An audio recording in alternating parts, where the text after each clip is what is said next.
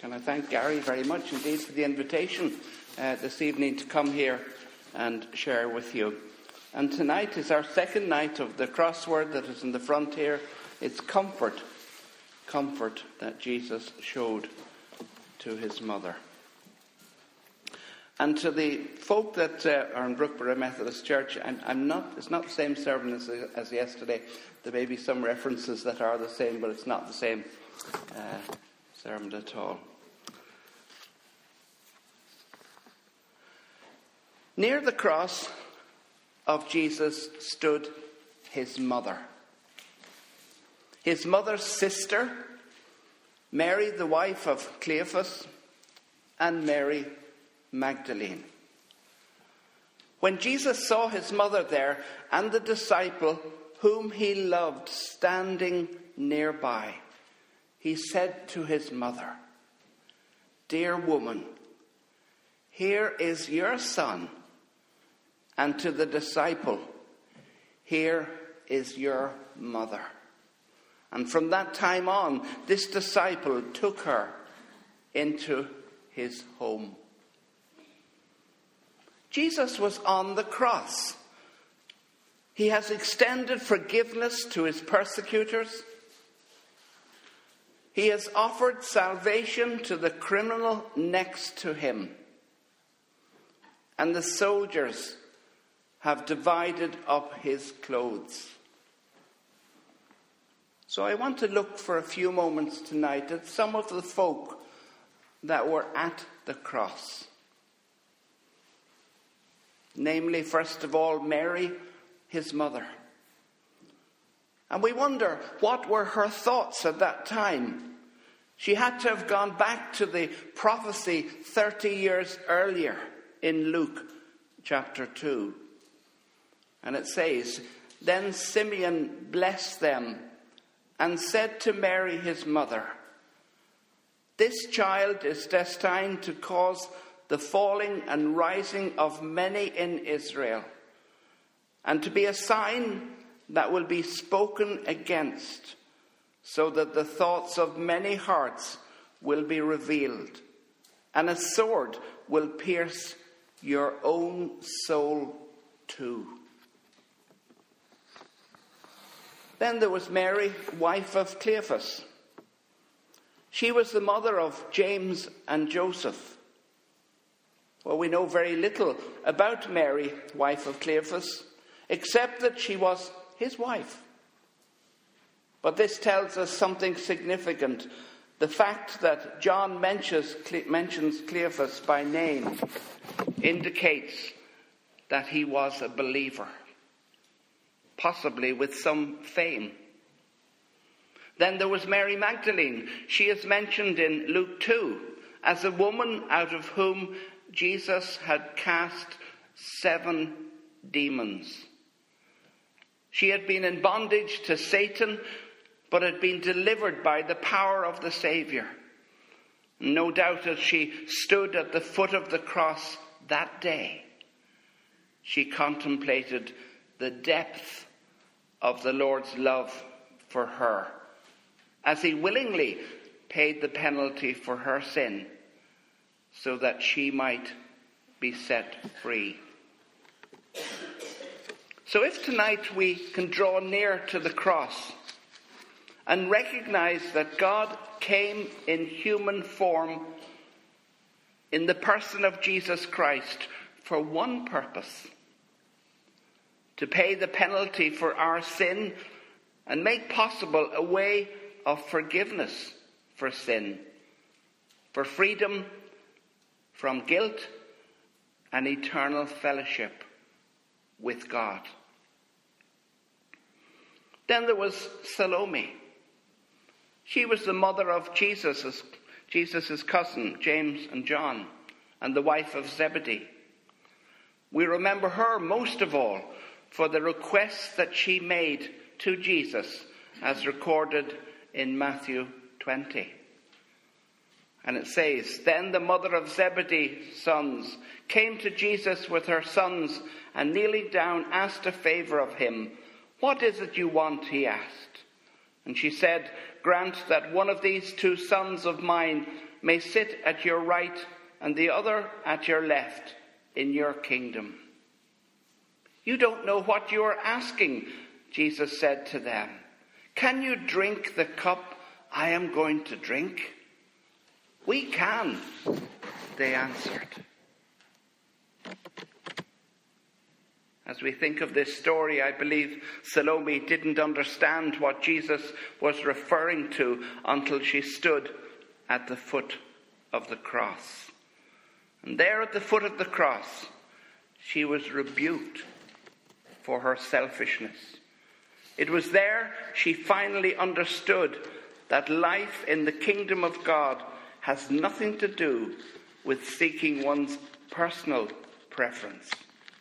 It has instead to do with entering into and sharing our Lord's passion for seeing a world that is lost in sin find forgiveness through his love. And as followers of Jesus Christ, we are called to share in his suffering. 1 Peter 4. Which simply means that we should become so passionate about seeing others come to Jesus that we are willing, as Jesus was, to suffer whatever might be necessary to see what happens. We need to get out of our comfort zone. So Christ wanted to show compassion, comfort to his mother. He looked beyond his own suffering to minister to Mary. At that moment, his pain, his suffering was excruciating, physically, emotionally, and spiritually. But he cried out, Woman, not a term of disrespect or formal in any way, but as we see the depth of his compassion, his concern, his love, we see it as he speaks to his mother. Mary is a picture of us. Mary was broken-hearted, crushed, and maybe even a little unsure of her future. We are in need of Christ to take care of us, to provide for us in our time of need. Through Christ, we have family to take care of us. Mary was like a widow. Jesus had brothers, but we believe they were not believers. He placed her in the care of someone he could trust. And this illustrates the care that is to take place in the body, the family of God. And we all need to be devoted to one another. Honor one another above yourselves. Live in harmony with one another. Accept one another just as Christ accepted you. Instruct one another. Greet one another. Serve one another in love. Forgive one another. Submit to one another. Encourage one another towards love and good deeds. Greet one another with love. Fellowship with one another. Love one another.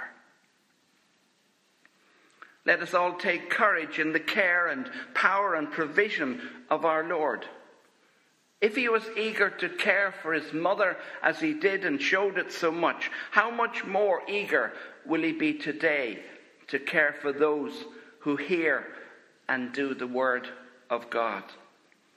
If Jesus could provide for the needs of his own at the moment in his great weakness and humiliation, how much more can he provide for your need in this present wealth of power? that we live in today. And if Jesus purchased the church with his own blood and ordained that it be that in it grieving mothers find sons and sons find mothers, then no one should be without a caring family today in the body of Christ. We see from this statement of Christ on the cross his character, his compassion, his concern, his care. The needs of others overcame his own pain and suffering and extended to those whose hearts and spirits were hurting at that moment. This reminds us that he demonstrates his compassion in the midst of our pain. As we seek to put on the character of Christ and follow him, we are to show a deep compassion for others. First, or Colossians 3 says, Therefore, as God's chosen people, holy and dearly loved, clothe yourselves with compassion, kindness, humility, gentleness, and patience. Without pain and suffering, we would never fully appreciate the compassion of God. In James 5, it says, You have heard of Job's perseverance and have seen what the Lord finally brought about. The Lord is full of compassion and mercy. It's hard to understand sometimes excuse me, why things happen the way they do. But in the middle of our suffering, in the middle of our trials, He is there. He is with us.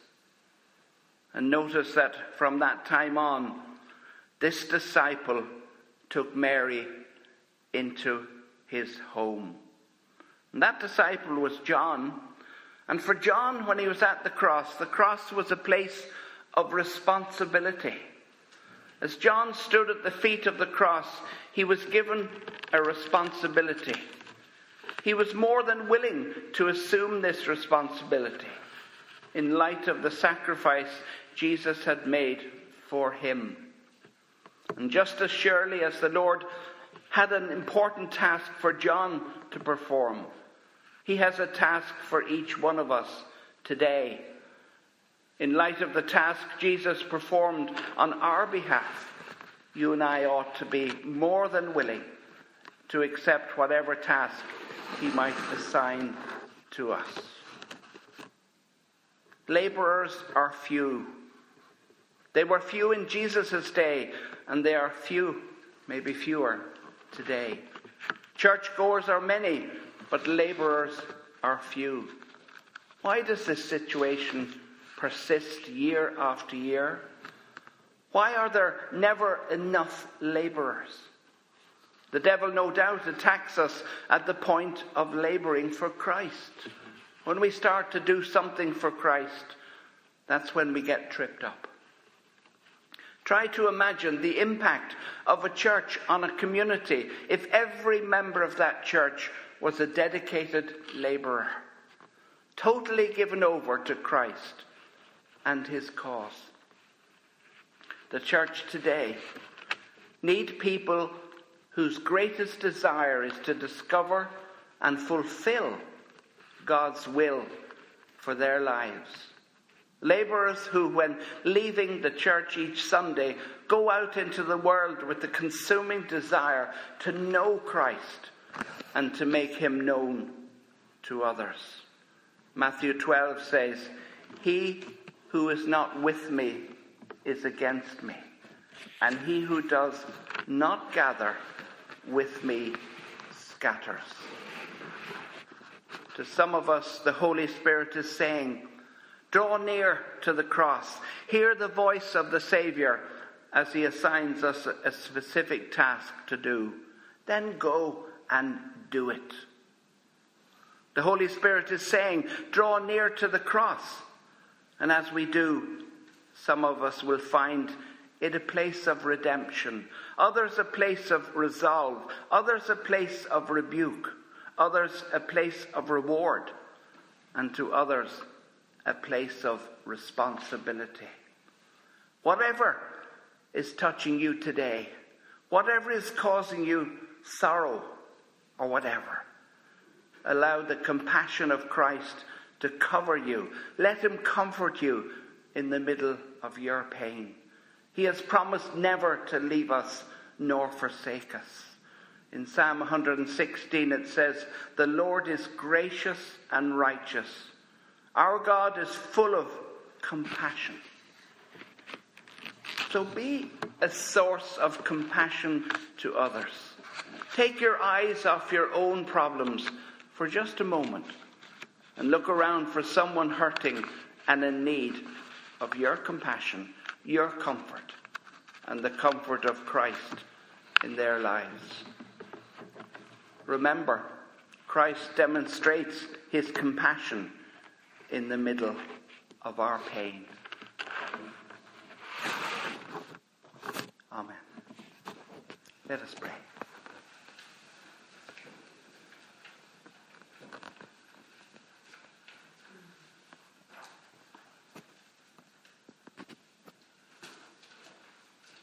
Father God, we thank you for that comfort, that compassion, that love that you showed to Mary, your mother, when you were at the height of pain,